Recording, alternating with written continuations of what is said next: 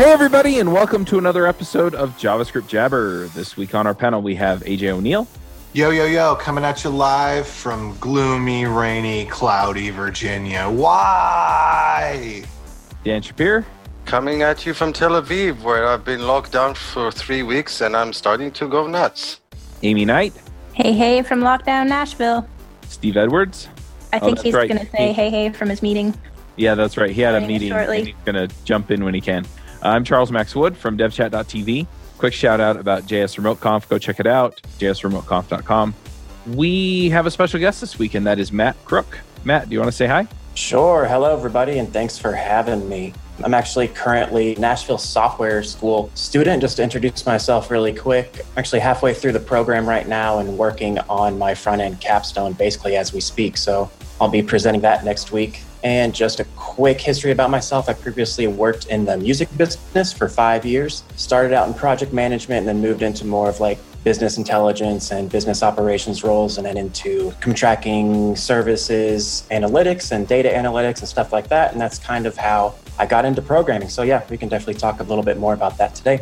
When it comes to test maintenance, the biggest complaint that teams have are flaky tests. Taiko is a Node.js library built to test modern web applications. It creates highly readable and maintainable JavaScript tests. Its simple API, smart selectors, and implicit waits all work together toward a single goal fixing the underlying problem behind flaky tests to make browser automation reliable. Taiko is open source and free to use. Head to taiko.dev and get started. That's T A I K O dot dev. Nice. But before that, you said music. What did you do in the in, in that industry?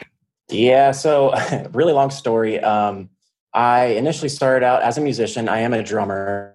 I did that for about uh, nine months. I was basically on the road and you know trying to make it as a musician. Toured for nine months and realized that it really wasn't something I wanted to do and wasn't everything that I thought it would be. And so I basically used my degree in music business. I did go to Belmont University here in Nashville, and I worked at a label and that's kind of how I got into the business. And yeah, I worked at a label and publisher for, or a couple of different ones for five years, and then yeah, kind of That's making my way into programming. That's really interesting because my son is actually studying to be a professional drummer. awesome, awesome. Yeah, it's definitely fun. Yeah, and and I just wanted to chime in. I mean, you know, we met I think right before you wound up going to Nashville's software school. So it's kind of going to be interesting at least for me to kind of catch up on where that is and what the, you know, what the story is there. In fact, do you, want to kind of get us started with that just how that all came about and, you know, where you're at now as far as what your experience has been? Yeah, sure. So, um, and definitely talking to, well, a couple different mentors that I've had and just people that have gone through the program a couple years ago, five years ago, and stuff like that. I think the program has definitely changed a lot over the years. But basically, how I decided to go there and how I got into all of this was, as I mentioned before, my data analytics role that I was doing previously. I worked with a lot of developers and worked on different tools to build apps and automate processes and things like that. And I really enjoyed that aspect of everything. So I started teaching myself programming on the side.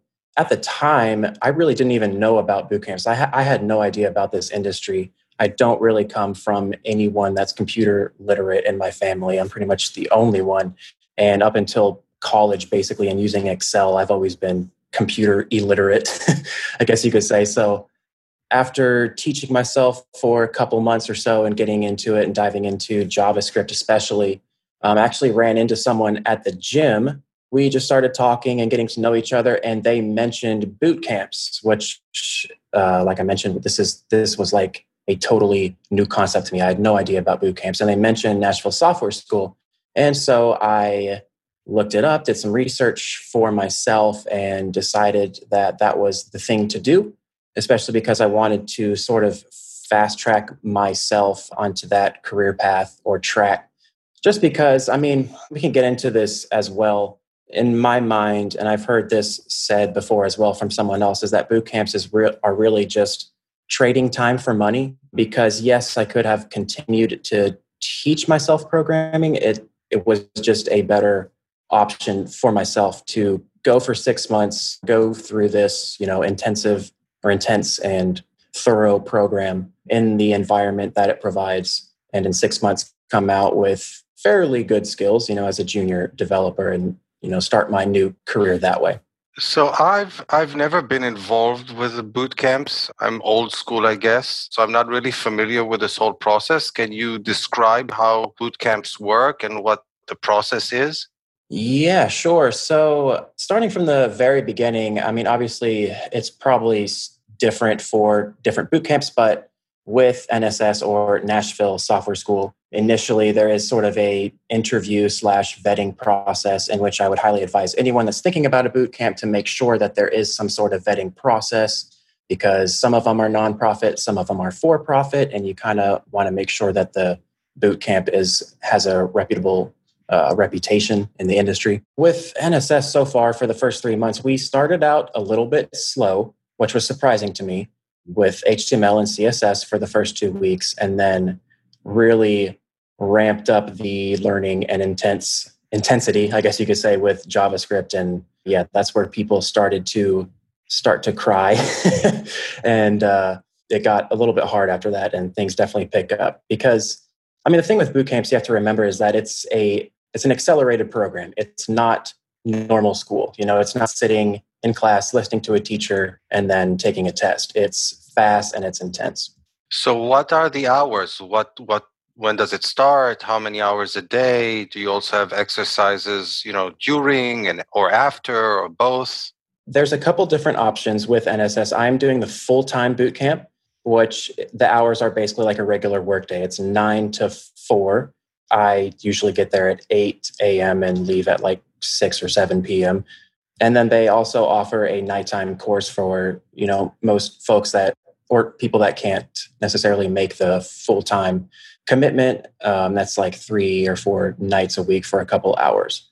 The curriculum is exercise as well.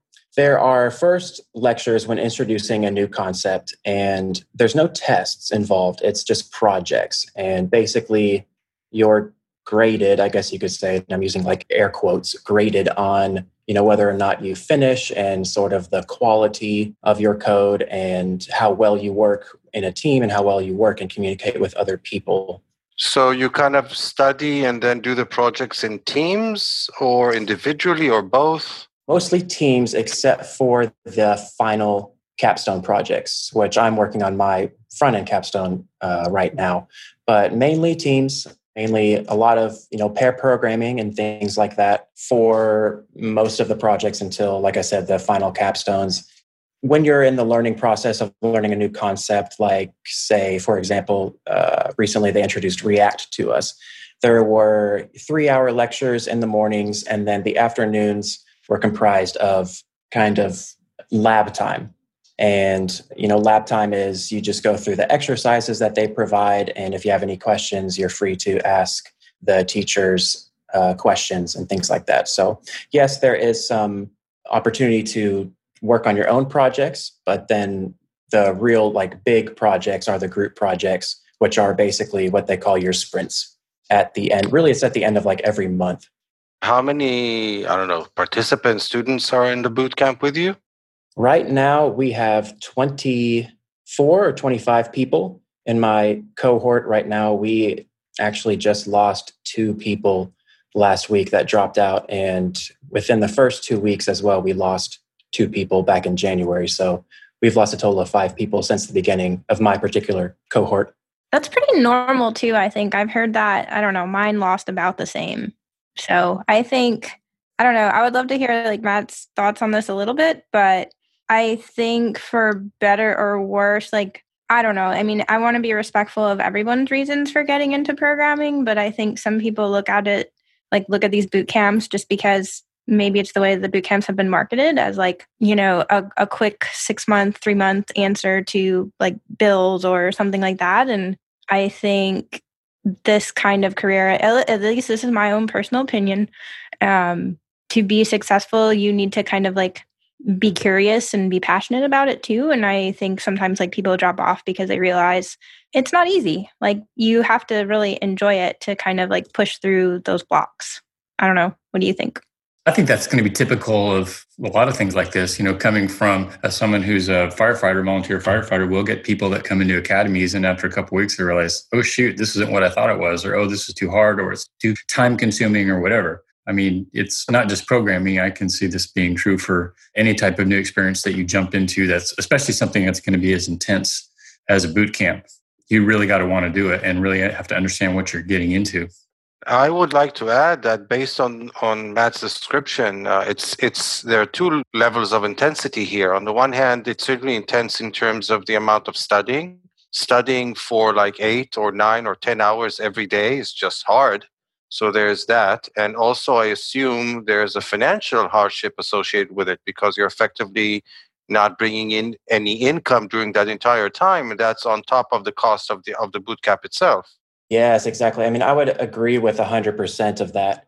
Before the boot camp, and that's what sometimes I, when I talk to people or say, like, do your due diligence beforehand or research, those points are exactly what I'm talking about. Is yes, number one, that you're going to the right boot camp, but number two, you're going for the right reasons, I think is more important.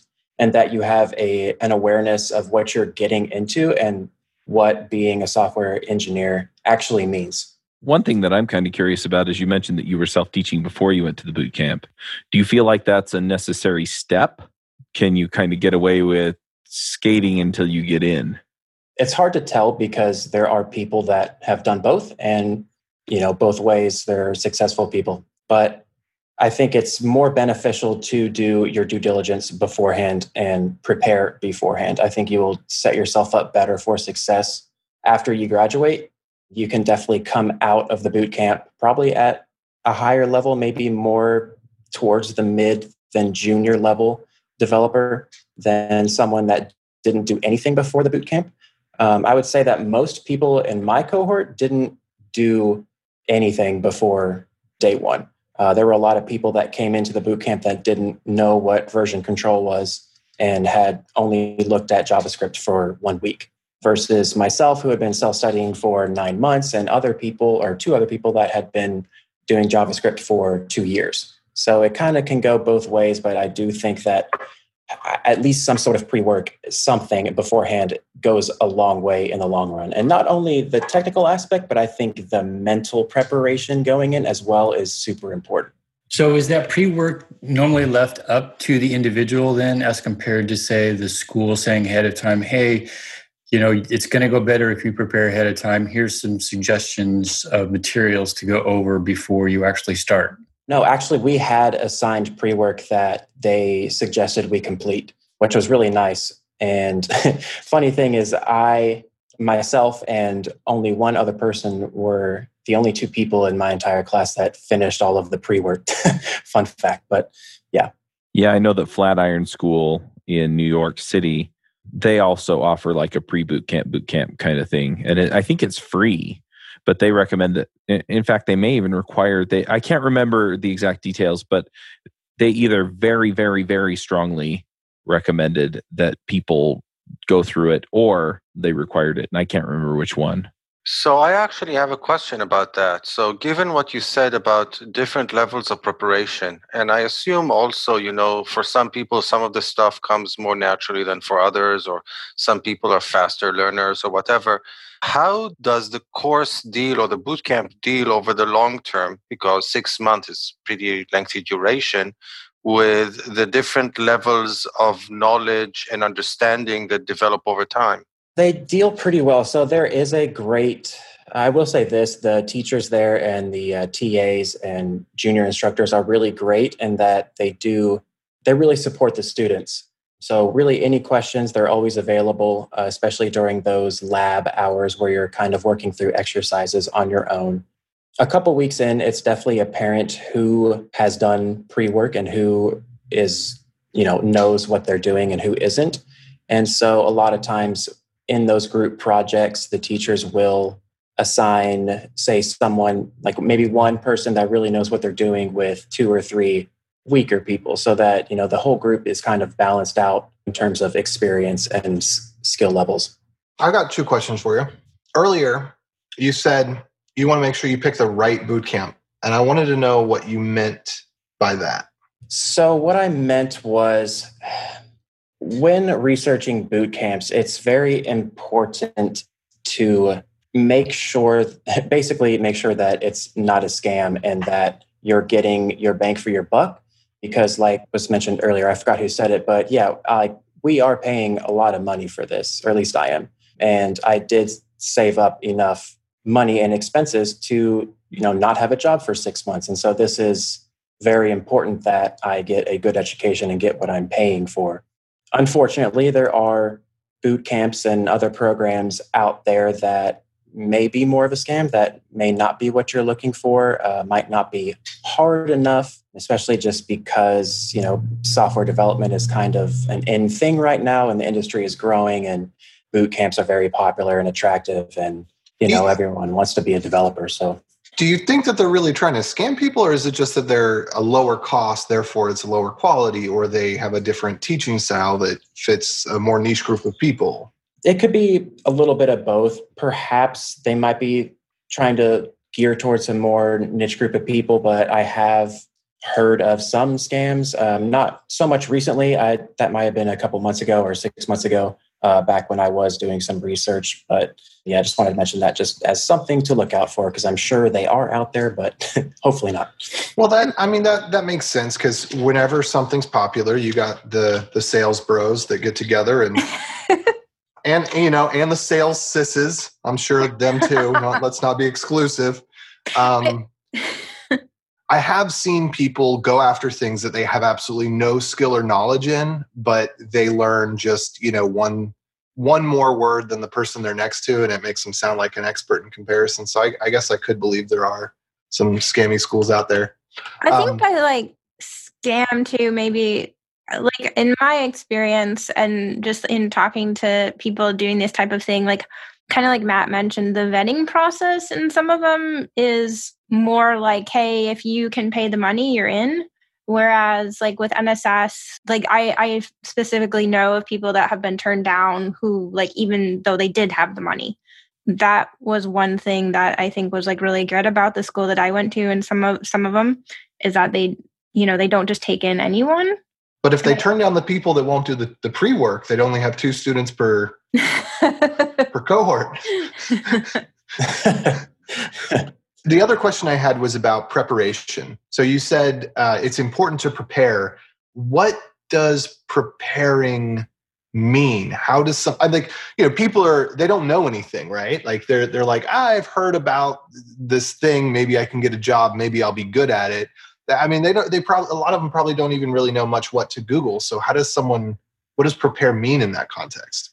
Preparing in that context just there are so many online resources you know go to what Codecademy i used some of that. I don't know what the other online you know free free courses are but go take some of those courses. See if you're into that kind of thing. See if you like it. If you enjoy it you know keep going. Keep teaching yourself. Perhaps maybe go to meetups if you can find any if it's not a you know global pandemic like it is right now or you know try and talk to someone but basically by preparing is just doing a little bit of it. See if you like it you know just like anything. I mean you wouldn't go go play a professional sport or something if you had no idea what it was. You would maybe go practice a little bit and see if you were good at it see if you like it you know same same type of deal same type of mentality and since you mentioned the pandemic, how's the bootcamp dealing with the current situation? And how are you dealing with the current situation within the context of your bootcamp? You know, there's both good and bad. I'm trying to see the positive in this because when this initially happened, I was a little bit disappointed um, just because all of us, including myself, are paying you know a good amount of money for this boot camp and for just the environment and experience that it offers to be able to go to school, be around other people learning, be around other students and the mentors and teachers and everything like that. As of what, like two, was it, three, has it been three weeks, maybe three or four weeks ago? Nashville has been in pretty much lockdown. And so we've been remote. And so that's been a change. It's been interesting. It worked out fairly well as far as my cohort and where we are in our program because we are starting our front end capstones we would be kind of on our own anyway.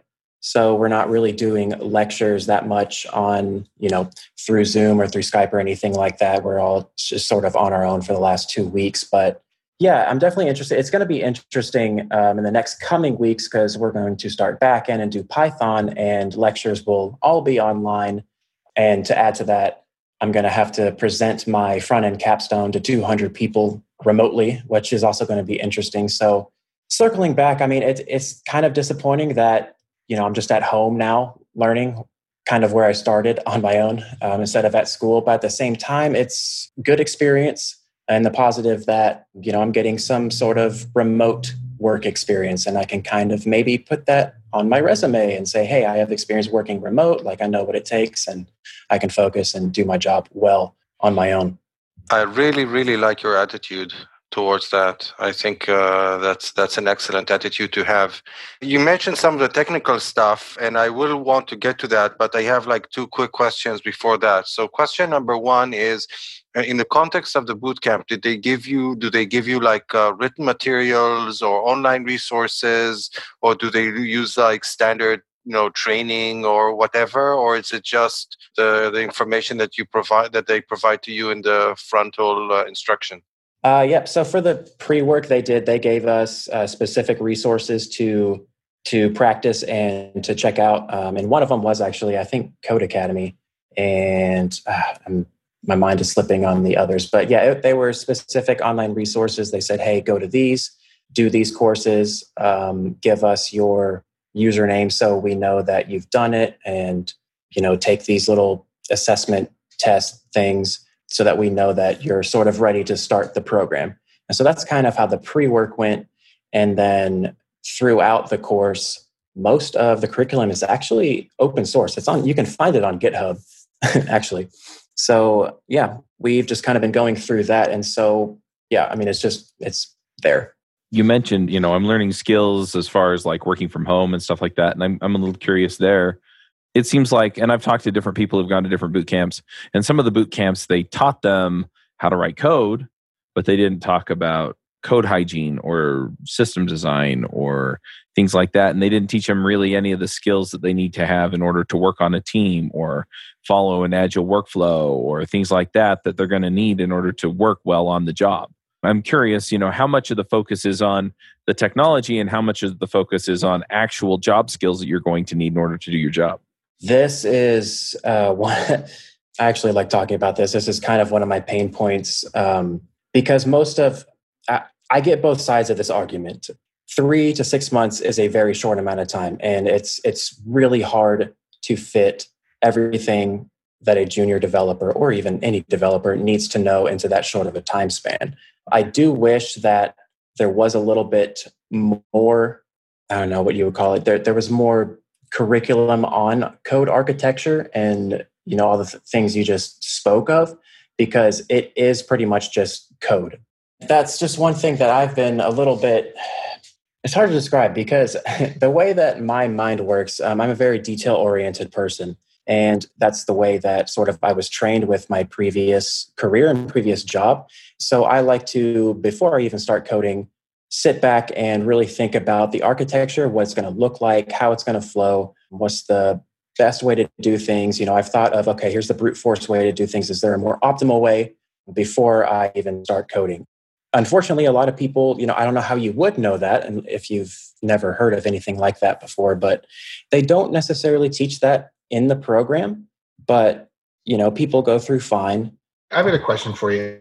Sure. My my experience is architecture is often not as important until you've created your MVP, your your minimum viable product. It's something that you can show to a customer and have them experience because I see a lot of people try to put a lot of emphasis on architecture and they just get it wrong because they're they're inexperienced and so they don't really know what patterns there should be anyway so in terms of like a homework exercise i think it's great but i think in building a product the less architecture that you put forth the better because then you're gonna eh, because as you build it if in, unless you unless somebody has given you really good specifications about what you're trying to build unless they actually know what they want which my experience is that most managers don't actually know what they want and most you know, like like you've got this huge big buffer, right? Like some customer says, Hey, I think I want this thing. First of all, the customer's wrong. They don't actually know what they want. Then the sales guy interprets that. Then, you know, he says, Oh, yeah, I've got six different people have said they want this kind of thing because he's just kind of jamming them all together. So then that gets pushed to the, the business decision maker. And then that gets pushed to the product manager. And then that gets pushed to the coding manager. So by the time you get instructions, you're getting them like sixth hand for a feature that's probably not necessary and was misunderstood in the first place. And you're such you a like positive person, AJ. It's it's, it's like you based on is... your dis- based on your description, we're not doing any software design at all. We're just calling APIs all day long. well, that's that seems to be what it is anyway. But so so then it gets to the software team, and then you've got like the big thinkers are like, oh yeah, we're going to make this really robust and it's going to scale really well, and it's going to run on six million servers just fine but in reality like it just needs a proof of concept and you could do it in a json file you could do it in a postgres database heaven forbid you use mongo but if you you know want to bury yourself in that you can do that as well and then afterwards after you actually find out whether the customer says oh yeah this solves my problem or how the heck did you come out with this from what i said that's when you need the architecture so uh, do you have any thoughts on what i just said matt to I have thoughts. Or? So do I. Wrong. How's that for thoughts?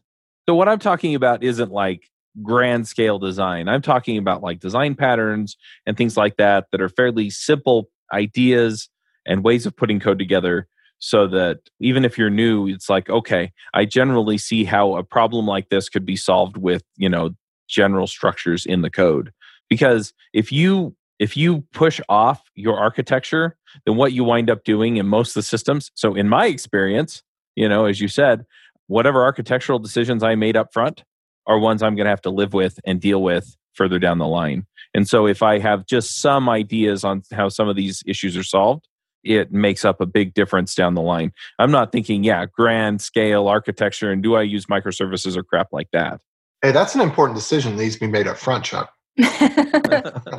What I did want to ask you also, you mentioned uh, some of the technologies that you learned uh, during those first three months. I think you mentioned HTML, CSS, and of course JavaScript and, and React also. Can you elaborate a little bit about what did they actually teach you and how did they build one thing on top of the other?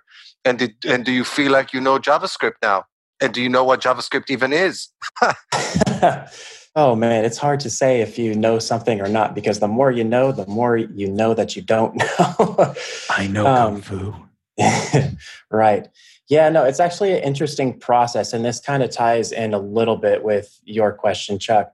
They kind of teach you some design patterns without saying that they're teaching you design patterns. And it's really cool because we started off, I mean, obviously HTML, CSS, that's fairly, I don't want to say basic because you could teach someone's CSS for two years and they probably would still not even know half of it. But nobody knows half of it. no one knows. But uh, with JavaScript, yeah. So they started us off with basically vanilla JavaScript. You know, just regular. I don't. I don't know. Some people don't like the term vanilla JavaScript, but I'll just use it for context right now. We and used to have a vanilla JS guy. and uh, it was really interesting because they started us off by building kind of components, but using vanilla JavaScript. And what I mean by that is like we would basically build a function that would return uh, a HTML string template. And then we would have another function and another module that would say, call that, or you could pass that string template in and call that, and it would render it to the DOM. And these were all in their own modules. And it was kind of like having different components in React dealing with that flow and dealing with sort of modular code in that way that was really interesting to me not like me right now after the fact um, and having dealt with and having experience in react and knowing kind of the flow and architecture of react and that like using the vanilla javascript in that way was very similar and sort of a building block into react. That's i wanted to say that that's a really cool approach. I, I like it a lot yeah, so like I uh, Matt and I had talked about that and I thought that was super cool because like when I went through this, obviously it was 5 years ago and like Angular JS was barely a thing, but the I I thought that was really creative of the school to do that and like start teaching students that right off the bat because that is just like that is front end now. rather than just like, you know, you'll still kind of get into like, you know, spaghetti JavaScript, but doing it that way, I, I don't know. I feel like potentially like some of the students, like that's just all they know now. And so it kind of like helps them fall into the pit of success. I totally, I totally agree. I think uh, I don't know how far you got, like with functional composition and higher order functions and stuff like that. But even if you didn't get that far, just the concept of uh, properties in and HTML out, even if it's in the form of just a template string, I think that's a really cool approach and definitely leads to modular design. Um, like I said, I like it a lot. Yeah, for sure. And uh, one of the struggles, at least right now, that I'm having with learning React is um, is because we're basically using everything that is functional components and hooks. They aren't teaching class based components, and so it's actually been pretty difficult to find help on the internet because every time I look up something, it's all using classes and lifecycle methods. But uh, yeah, so it's I would say for someone new, like it's actually kind of hard to learn a newer technology like that with a lot of out of date resources. First of all, welcome to the to technology. and, and uh, just the internet, man. That's exactly what I was gonna say. Um, Dan, sorry, I like let me pipe in with this really quick. Like, I feel like what they're having to do is really valuable because, like you just said, I mean, that is very much what it's like on the job. Is like having to teach yourself. Yeah, for sure. I mean, you know, occasionally like if you work for bigger places then they might uh, organize like an instructor to come in or maybe some online courses but more often than not you literally have to learn on the job and you know that means uh, reading blog posts reading articles watching youtube videos and, and whatnot. And in any event react with classes is so 2019 i mean yeah, who works like that anymore? I actually think that you know in a sense it even gives you an advantage because being able to go to a react shop and say hey i know hooks you know that actually gives you an advantage over people who finished their boot camp like a year ago. So revel in that but yeah that's that's interesting. In javascript there's always something new to learn.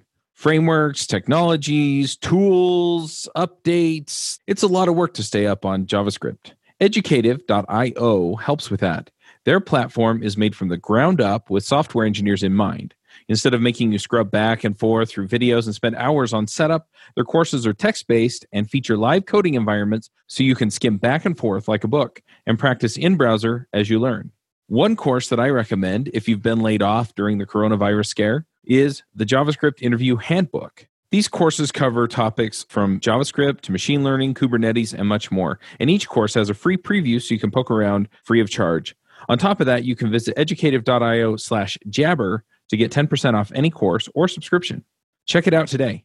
So, uh, are they also teaching you any form of state management, just out of curiosity, beyond uh, like context and hooks, or like, I don't know, Redux or MobX, or focusing mainly on React itself? Focusing mainly on React itself. I kind of took it upon myself to use context uh, in my uh, most recent project. Uh, definitely not Redux. They aren't going over that. It's just mainly everything that is React and you know props and state management and everything like that. It's actually also a pretty. Uh, I think overall that's a good approach. I think uh, overall that that is what I would recommend. If you know, it's an interesting question of whether or not I would go with with React so quickly. But on the other hand, you know, you definitely need to get like to marketable skills as quickly as possible so i can understand uh, i can understand that but it seems to me that yeah if i had to build a, a boot camp within the parameters of, of what you're you what you're trying to achieve that's probably the path that i would go with as well. I think it's great that they teach some javascript because i think people get uh, uh, i've seen people get out of boot camps and they work at their job and they still don't have enough information and confidence to expand outward. They don't know javascript and they don't know where to go to learn like what the next thing is. They just kind of get stuck in like well i'm doing react and i got hired to do react and so i guess i'm doing react and i, I don't know. It I, I think it's i think it's really good that that they teach a way for you to connect between this is what you know react script looks like and this is kind of what if you did it in javascript it would look like i agree with what you said aj but i think that one of the things about react as opposed to some of the other frameworks that are out there is react is actually kind of how would i phrase it it requires more javascript knowledge or know-how than some of the other frameworks. I mean, when you're working with JSX and you want to transform an array of uh, values into divs or whatnot, or uh, list elements, then you're going to be using map as opposed to uh, some other uh, um, frameworks where, which have their own templating language, which is not JavaScript. Now, I'm not saying that this is good or bad. I'm just saying that React kind of forces you to be more knowledgeable of, about JavaScript, I think. Yeah, and to add to that point, I think that was probably one of the biggest problems for many people in the class is yes, the knowledge and just the abstraction that React provides uh, versus using vanilla JavaScript because there were a lot of people that were really, really good using vanilla JavaScript and you know writing spaghetti code or whatever because it's so uh, I don't what's the word? Maybe like it just like explicit on every step of the way and every detail and this goes here and has to be in this order and this and this and this versus React which is just everything is not everything but a lot of things are abstracted from you know the developer and it's sometimes very hard to wrap your brain around what's going on inside of the code and what's going on inside of the app and what's getting passed you know down through props and what are props and why do i have to manage state? I never had to do that before why do i have to do that now you know? So it's it can be a learning curve for sure for someone that is not used to it. Um, i think for myself and talking about the preparation i think with react that's where it came most in handy is a lot of the preparation that I did and the reading and you know reading about classes even though we don't really use classes and reading about why do we use you know let and constant we don't use var anymore and what is hoisting what's the event loop you know reading about all these different ideas that make up javascript and how they're implemented really helped beforehand in that context, before you ask your question, I just want to highly recommend uh, Kyle Simpson Getify's book, You Don't Know JavaScript. So if you have any aspect of JavaScript which you feel kind of uncertain about, and that not, that doesn't just go to you, that goes to all our listeners. I'll probably mention it in picks again. Kyle's books are just an excellent resource. But go on, Aimee. Yeah, uh, big Kyle Simpson fan girl, so for sure. but what I was just gonna say is that kind of what Matt was just saying, like circles back to what I was kind of saying at the beginning about, you know, those that are successful in their boot camp and after versus those who realize maybe it's not their thing is I think, you know, to be successful, you do have to have like a, a higher level of curiosity and because when you hit a bug, like you want to know why and you want to know those things like outside of react like if you have some sort of like race condition you know you need to understand what the event loop is so you understand like how that race condition is happening and i just think if you don't have that like curiosity it's going to be a little bit harder to um like really go far in your career yeah, I would agree. I think that the curiosity is kind of the main point, and that's probably something that you can identify pretty early on in your learning. Um, is if you really have that curiosity or not, because that is what's going to drive you to keep learning things, to keep searching for new things to learn. Especially, you know, as you get as things get stale on the job, like what's the next thing that I can move on to? You know, stuff like that. I, I agree with what you're saying, but I would use a term slightly different than curiosity. My experience with the software development field has been that there are people who are passionate about it, and there are people who are less so, that maybe for them it's just a job. Now, that's legitimate. I mean, everybody needs to make a living, and uh, undoubtedly, software development can be a profitable field but the people who are really successful in it are people who happen to be really passionate about it. Now, where this passion comes from, I don't know. Maybe it's intrinsic. Maybe it's something you, you get over time. But you know, they say that a really successful software developer is somebody who's happy to be paid for something that he would do for free. That's obviously a bit of an extreme statement, but I do think that it's that passion that makes the difference between people who are more successful and people who are less so, especially given the uh, intensive situation that you're describing in the context of a boot camp. Yeah, definitely agree with that.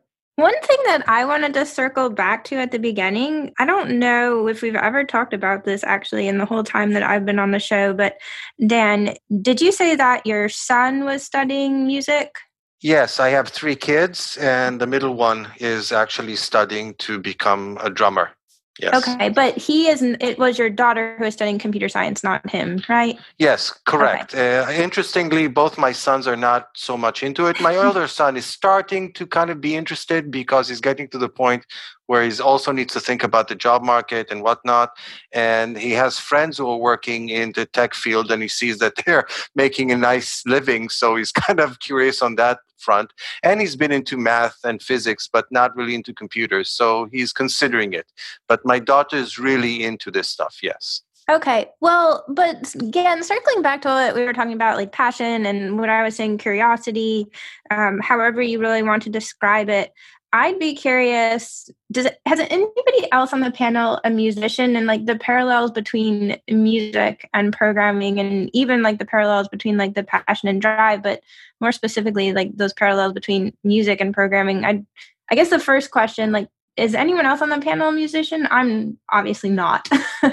I was in a past life when I was growing up. I played okay. uh, trumpet.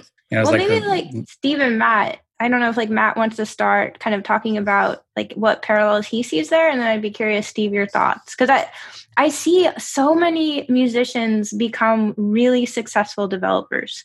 I'm kind of um, jealous. I'm yeah, a wedding DJ. Does that count? I forgot about that.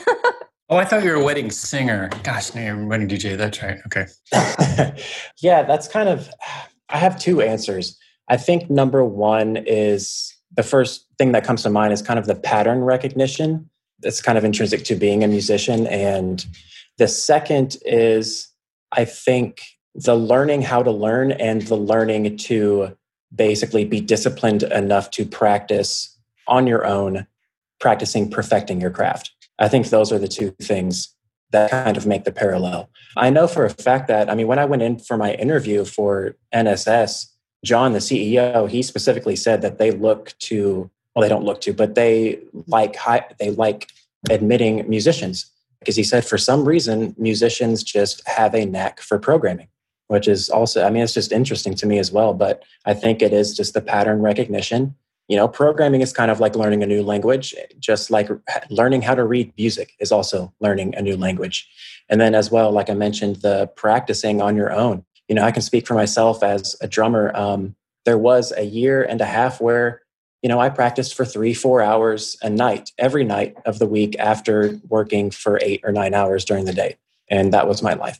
You know, that's what I wanted to do. And, you know, that, that's what I knew it would take to get better or to get as best as I could.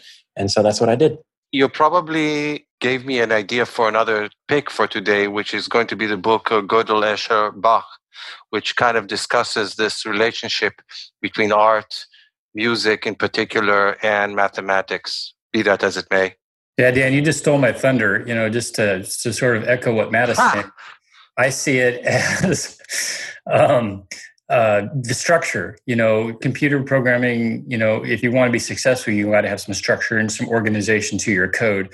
You know, Matt mentioned when you're first learning JavaScript. I think they talked about how it, things could turn into spaghetti code sometimes, but you got to be very highly structured. Music's that way. You have your, you know, they're in certain places. You have structures in terms of your chords and what notes fit into each chord know chord progressions for a song that actually sounds good and so on. And i see a lot of that as well you know in mathematics and science to a certain degree. You know when i'm helping my kids with their math uh, it's very similar in terms of it's highly structured it's rules. If you follow the rules generally things are going to work well. So yeah there's there's a lot of very similarities similarities. And i have heard other musicians who have gotten into programming. And there's a couple coming to mind that I've heard in the past, and I cannot remember who use their programming in producing music and uh, some of the things that they've been able to do with programming coming from a musical background. So yes, and actually, there's one other thing I wanted to, to, circle back to. We were talking about Matt was talking about you know the passion in wanting to learn programming and to get better at it. when I first got into the software industry back about 25 years ago, I started out coming from a banking background and I got into banking software. But I found that I really liked the software side of things. And but if I had stayed in what I was doing and just learned my job and you know and stuck with that job, I wouldn't be where I am now.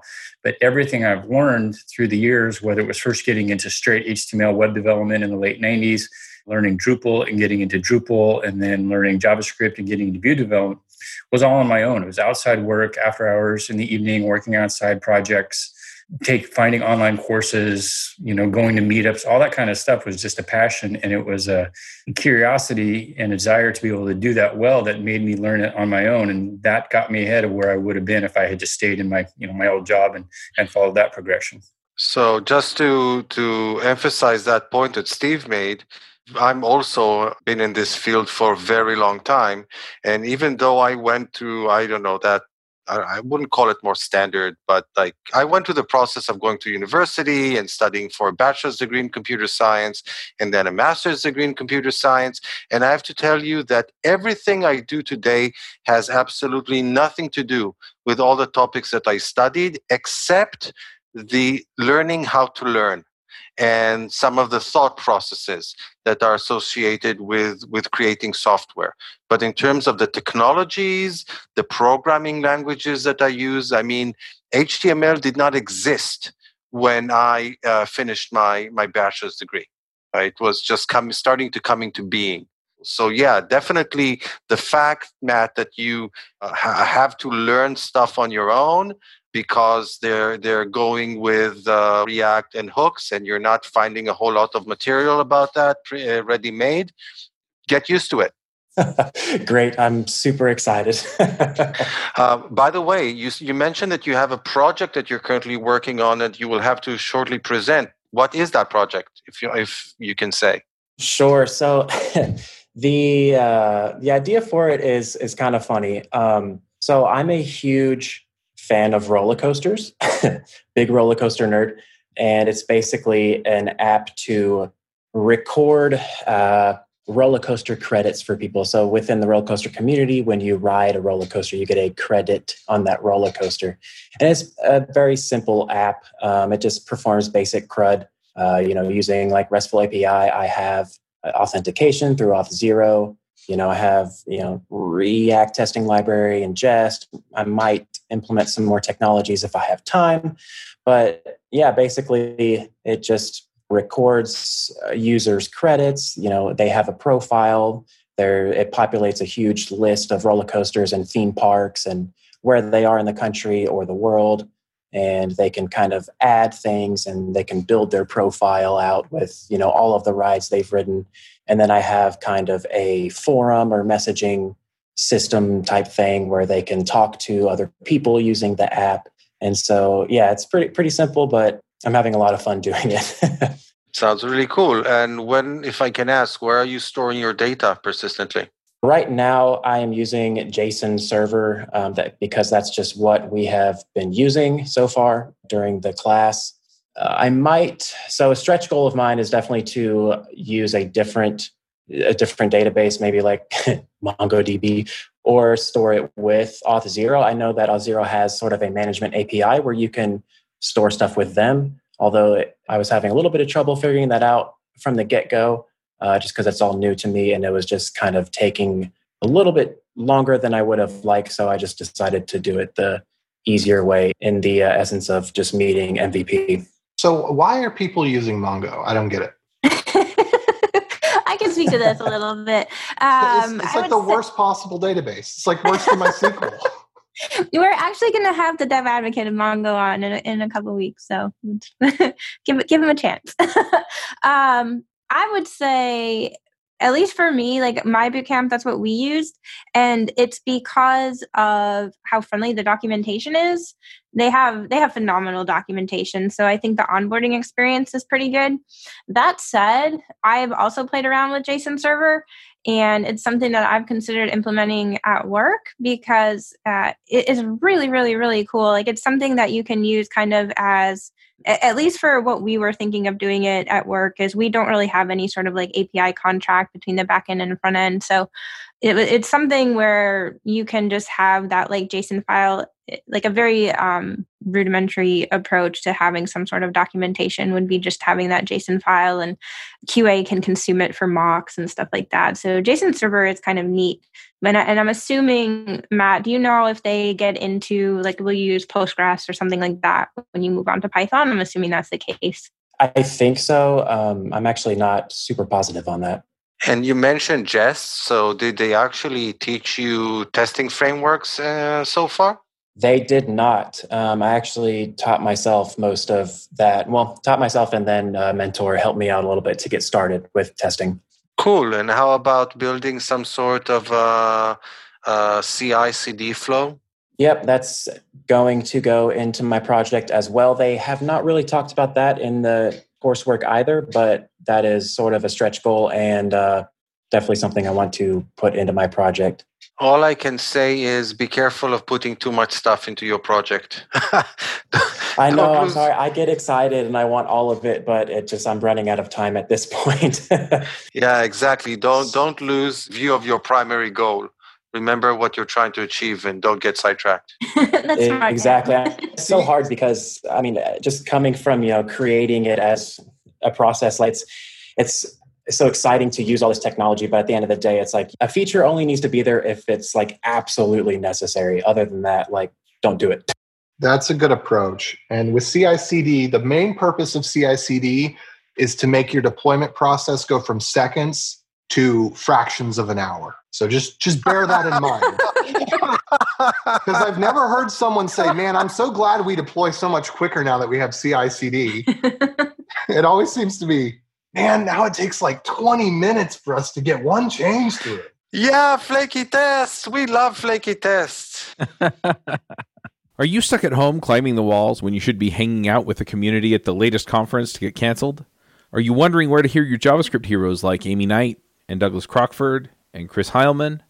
After the cancellations, I decided to put on a JavaScript conference for you online. I invited my favorite folks from around the web and got them to come speak at an online event just for you. Go to jsremoteconf.com and check out our speakers and schedule. The conference is on May 14th and 15th. The call for proposals is open until March 31st. Come join us at an online conference that we guarantee will keep you safe and keep you informed jsremoteconf.com.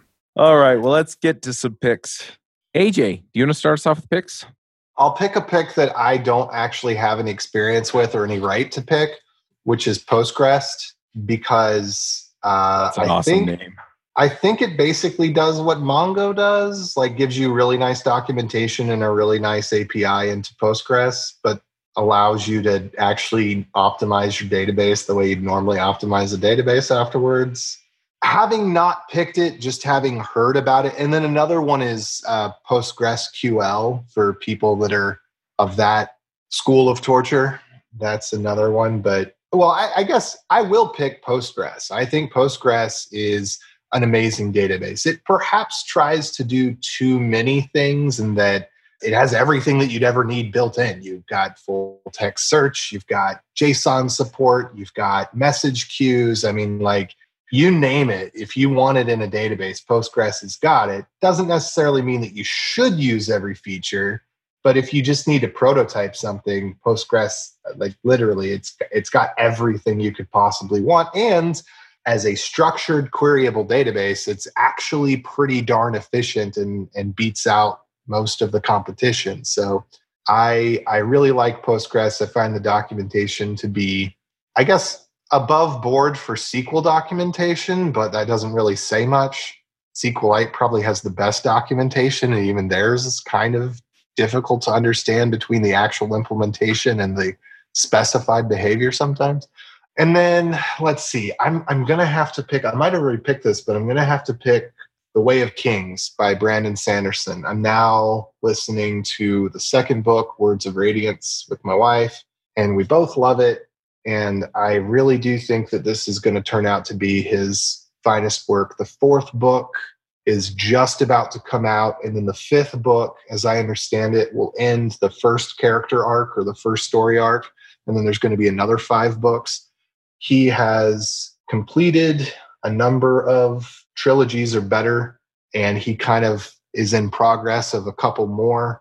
So I do have faith that he will finish his books because he has finished books and more than just one trilogy. He's finished multiple trilogies and he's even finished other authors' books that had passed before their time.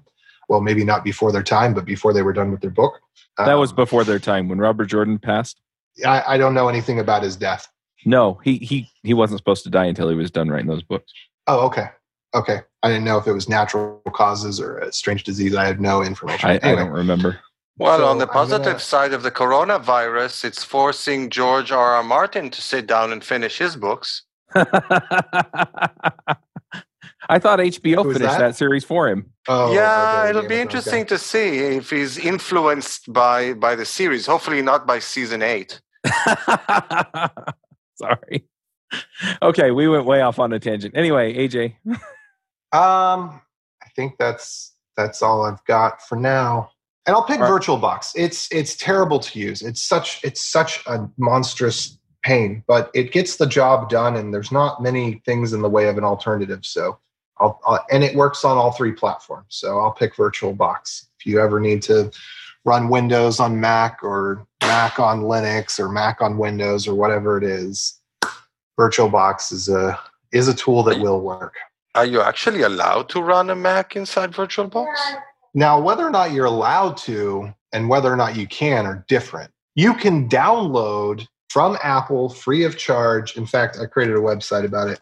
So I'll put that in there bootableinstaller.com. You can download free from Apple the Mac OS operating system without the App Store, without any hoopla. Well, there is hoopla because you have to then extract the package and then create the disk image and then copy the install base into the disk image. So there's a little bit of hoopla. But but everything that you need is available freely from the Apple website. Now, when you go to click I accept as you're installing it, that's a different story.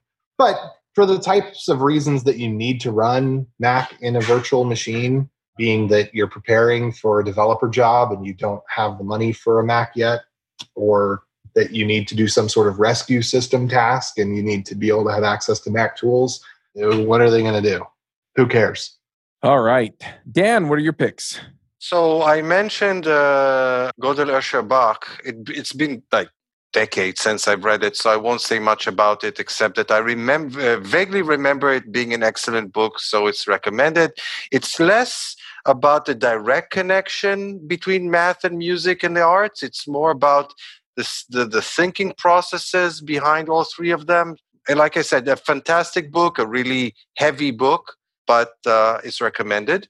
The other thing that I would like to recommend is now that I'm kind of stuck in indoors, it's really great that I can actually uh, exercise indoors. We have uh, an indoor bike, and I ride it every day, and uh, I do sit-ups and uh, push-ups and whatnot, and, and it's really important to get the the the body working and not just you know veg out in front of your screen the whole day long really helps me keeps my, keep my sanity i think. And the last thing that i want to pick is i want to you know give a shout out to literally all the governments in the world for how well they've handled this whole corona thing. I think uh, we really need to applaud all the governments of all the countries for doing such a great job about uh, everything having to do with the coronavirus. So yay governments. All right, Aimee, what are your picks? Um, the first one, I think I saw this on Hacker News on Sunday. Um, I know we usually do an episode on like the state of JavaScript every year. So this was the state of microservices in 2020. So it gets into not only like backend, but the different front end patterns that are emerging too. So I thought that was pretty good. And then the other one I'm going to do, I am absolutely obsessed with it, piggybacking on to what Dan said. So I'm usually pretty darn frugal, but because of uh, lockdown. Um, and because I got a stress fracture in my foot last year, I'm not able to run every day like I used to. So I've been doing spin at the gym. And when the gym closed, I couldn't do that anymore. And I knew I wasn't going to be able to run every day. So I gave in and ordered a Peloton bike. I'm freaking obsessed with it.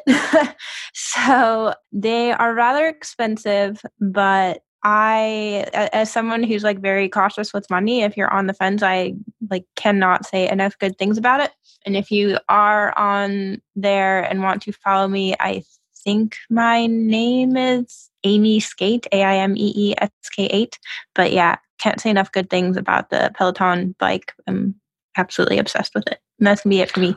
Why does a bike need a social app? so, okay, so I kind of have the same question, but I guess I would say, especially if you're, I, I, don't know, I feel like most people, their complaint with working from home is you don't really get the atmosphere of being in the gym. And if you're like a little bit of a little bit competitive and people around you are like breaking a sweat and, you know, hitting PRs, personal records and stuff like that, by having like the social aspect of it you can actually see people who have taken you, there's like different screens you can use. You can see like the people who've taken the class every single person in the entire history that's ever taken the class and you can see their stats.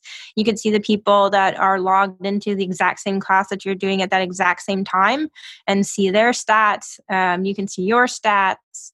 There's actually like live classes that you can join and, and you can see the stats of the people. They're you know, with before coronavirus, there were people actually like in there taking the class, but you can see their stats. So, all that to say, it's a really good way of just kind of like making sure that you're pushing yourself while you're still doing a workout at home. I'm just old. I don't care for that stuff. Says the guy doing push ups and, and, and stuff at home. yeah, well.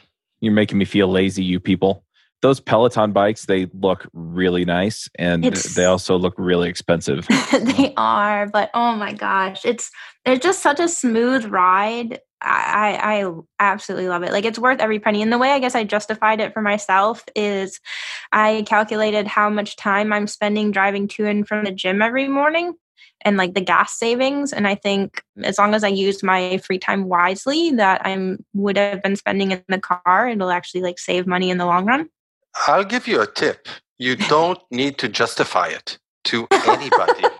You're an adult who's working and earning income, and you can spend your money whatever way you want. Thank you. Don't listen, it's a trap. no, He's it's trying to manipulate you. It's not a trap. She's not married yet. For me, it's a trap. Oh, I was just kidding anyway. Yeah, th- those look super nice. But yeah, I'd, I'd have to make a deal with my wife. uh, Steve, what are your picks? So, just to follow up real quick with what Aimee was saying, I belong to a CrossFit gym. Obviously, around here, all the gyms have been closed, like most places. And so, we did something yesterday where uh, one of our coaches put together. Uh, we use an app called SugarWOD that everybody can track their workouts and so on. But uh, she put out a, a workout, and then we all got together on a Zoom call and so we use people use their cell phones, or I use my laptop and just put it. We were all in our you know garages or houses or wherever we had a space to work out, and then we just all worked out at the same time and synced up over Zoom. It was actually pretty fun.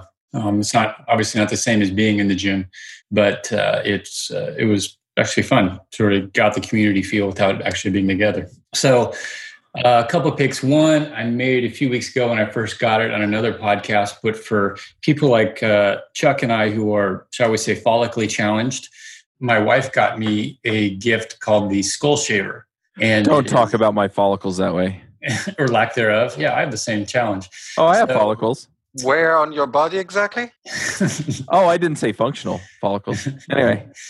So anyway, it's it's uh, called the Pitbull Gold Pro Head and Face Shaver, and um, it's uh, by it's skullshaver.com, and it is really a good shaver, better, than any electric shaver I've had. Uh, my wife got it for me for my birthday, so I've had it for a couple months now, and I've really gotten to like it because it can. It's almost as good as a you know like a straight razor or a you know regular razor with a blade. So really good. It's got a couple different heads. It's easy to clean and a little spendy, but well worth it.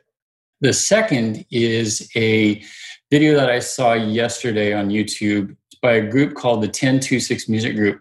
And it's a whole bunch of people doing one song from their cell phones, and then it's all put together and edited and stuff so you can see all their faces and hear everything together. And it's an a cappella version of a hymn called It Is Well with My Soul.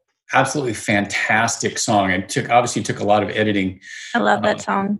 Oh, it's so great and but it's a cappella and all the people have really great voices and you can see them and and it's it's fantastic. The song itself has has an interesting backstory. You know real quick uh, this guy was a lawyer named horatio spafford he was a lawyer in chicago in the 1800s and he had quite a big real estate portfolio and was doing well. Well then the great chicago fire came along wiped out everything he had. And then not long after that his four-year-old son died of scarlet fever. So he still had his wife uh, he and his wife and their four daughters and so uh, in 1873, they decided to go take a vacation in Europe and they were all going to sail together on a ship. And well, he had to stay behind for some business, and his wife and his daughters went ahead. Well, during the journey across the sea, their ship was rammed by another ship, and all his four girls died, and his wife was saved. And so it was just him, he and his wife left. So as he's sailing across the ocean to meet his wife, the captain of the ship points out, Hey, we're about at the spot where your daughters went down. And as he was going over that spot, he wrote, It is well with my soul. And it's a well known hymn that's been around, obviously, since the 1870s. But uh, it's a great hymn and a really fantastic performance of it on this video. Awesome. Let me throw some picks in. So, um, I think last week I picked the book that I'm reading, so I think I'm going to skip it. But I, when we recorded React Native Radio before this show, people were picking what they were doing because they're stuck at home and and it kind of occurred to me that i had been doing some stuff with my kids. So um, i'm going to throw some of this stuff out at you. One of them is uh, the book the hobbit. I've been reading the hobbit to my kids and they're really really enjoying it. Uh, we just got to the part where uh, bilbo kind of falls off to the side into the dark part of the tunnel while the dwarves are running away from the goblins. And you kind of know what happens next if you know how the story goes or if you've seen the movie but oh, yeah, my precious. Yeah, the the next chapter is called Riddles in the Dark. So there you go. Uh, really enjoying that. So um, I'm going to pick the book The Hobbit. I'm also going to pick just reading to your kids. Um, I know not everybody has kids that want them to read to them, or even has kids. You know, depending on your family situation. But you know, go find some kids in your life and, and read to them. It it makes a big difference and it's it's it's a big thing. I just wanted to make to make a quick comment. Uh, it's an interesting story about uh, the hobbit. So uh, during uh, the 70s uh, israeli pilots who were captured those planes were shot down uh, over egypt and they were in captivity for months even years. And during that time they literally had you know had nothing to do with themselves. Uh, they, they, the conditions were really bad. Some of them were tortured, and they literally had no way to pass the time. One of them managed to get a copy of uh, The Hobbit, and they actually tra- they created the first translation of that book into Hebrew while they were in captivity. So that that's how they kind of pass the time. So it's just interesting uh, your story about you know we're kind of in Corona captivity in a sense. Obviously, you can't really compare, but it's still interesting to see that uh, you know kind of reminded me of that. Yeah, I that that's awesome. Honestly, I love those stories because because stuff like that is just inspiring, and you know what people do to get by in really kind of terrible circumstances. I mean, we don't have it as bad as all that, but yeah, people are great. The other thing that I've been doing with my kids is playing Dungeons and Dragons. And so um, I am going to put in for the link on my pick uh, the starter set for Dungeons and Dragons. If you haven't ever played before, makes it really, really easy to get in and get started. And then you can kind of start to figure out the rules and the situation that you're in. But that'll get you started without having to do a lot of the extra work to set up and you can just roll and play some of the adventures. But that's been that's been a ton of fun. Anyway, those are my picks uh, as far as what I've been doing. And then just a quick reminder: uh, JS Remote Conf, jsremoteconf.com. Um, I'm also going to be putting on stuff for React Native, uh, iOS, and Rails. If you're interested in those topics, you know we have show. We're going to have conferences for them too. And then I'm also putting on the meetups in April. So uh, definitely go check those out. Just devchat.tv slash meetups. If this episode goes out after some of those meetups, I am planning on continuing to do them. So uh, just keep that in mind. Matt, do you have some picks for us? Sure. I got a couple. Speaking of the fitness stuff, there's a good YouTube channel that I watch from time to time. Um, his, his channel is called Swolenormous. Great name. But uh, yeah, being an ex personal trainer and strength coach myself, I can definitely vouch for him and say that his information is pretty good. It's awesome. It's very straightforward, no fluff. That's the way that I like it. Uh, you know, no shortcuts, the real deal. Um, yeah, not your regular Instagram, you know, whatever you want to call it. you know, just good camera angles and weird workouts that don't actually do anything. so yeah, into fitness stuff or you want fitness advice. Swolenormous, great YouTube channel. My next one is another YouTube channel called Fireship. Yeah, I, I like watching videos because I'm very visual most of the time. And uh, Fireship literally has everything programming from front end to infrastructure, DevOps to back end. It's really good for quick tips or just getting you know a quick overview of something or watching a tutorial, uh, things like that. You know, because a lot of times I find myself reading some of these articles like on Medium and everything else on the internet. And I don't know, sometimes for me, it's a little bit more confusing than helpful. And so watching a video is just better for me personally. And because there's just so many opinions out there and like right and wrong ways to do things. And I feel like sometimes the person writing it could have summarized what they said in three sentences rather than, you know, five pages. so yeah, just uh, good videos, pretty concise. They're usually like either from a minute to four minutes in length. Really good if you're just trying to get a high level overview of some topic that you're trying to research. So, yeah, those are my picks. I forgot one other pick that I was going to make, and that's JavaScript Weekly. So, if you go to javascriptweekly.com, I think, or jsweekly.com, it's a newsletter that you get in your email every week. And that's a source that I use just to stay current. So, yeah, javascriptweekly.com. All right, Matt, if people want to check out what you're working on or get in touch with you or anything like that, ask questions about Nashville uh, Software School, uh, how do they find you online? Yeah, sure. My Twitter handle is MG Crook. I think my Instagram is the same, mgcrook. And then I'm on LinkedIn as well at uh, Matt Crook one one, I think. And then yeah, GitHub, and that's pretty much it. Everything is usually just either Matt Crook or MG Crook. nice. All right. Well, uh, we'll go ahead and wrap it up right here. Thanks for coming and talking to us. It's always interesting to see what it's like to get into the industry because it changes every few years. Yeah, it was awesome. And thank you so much for having me. This was a lot of fun. All right. Till next time, folks. Max out. Bye. Adios. Bandwidth for this segment is provided by CacheFly, the world's fastest CDN. Deliver your content fast with CacheFly. Visit C A C H E F L Y dot com to learn more.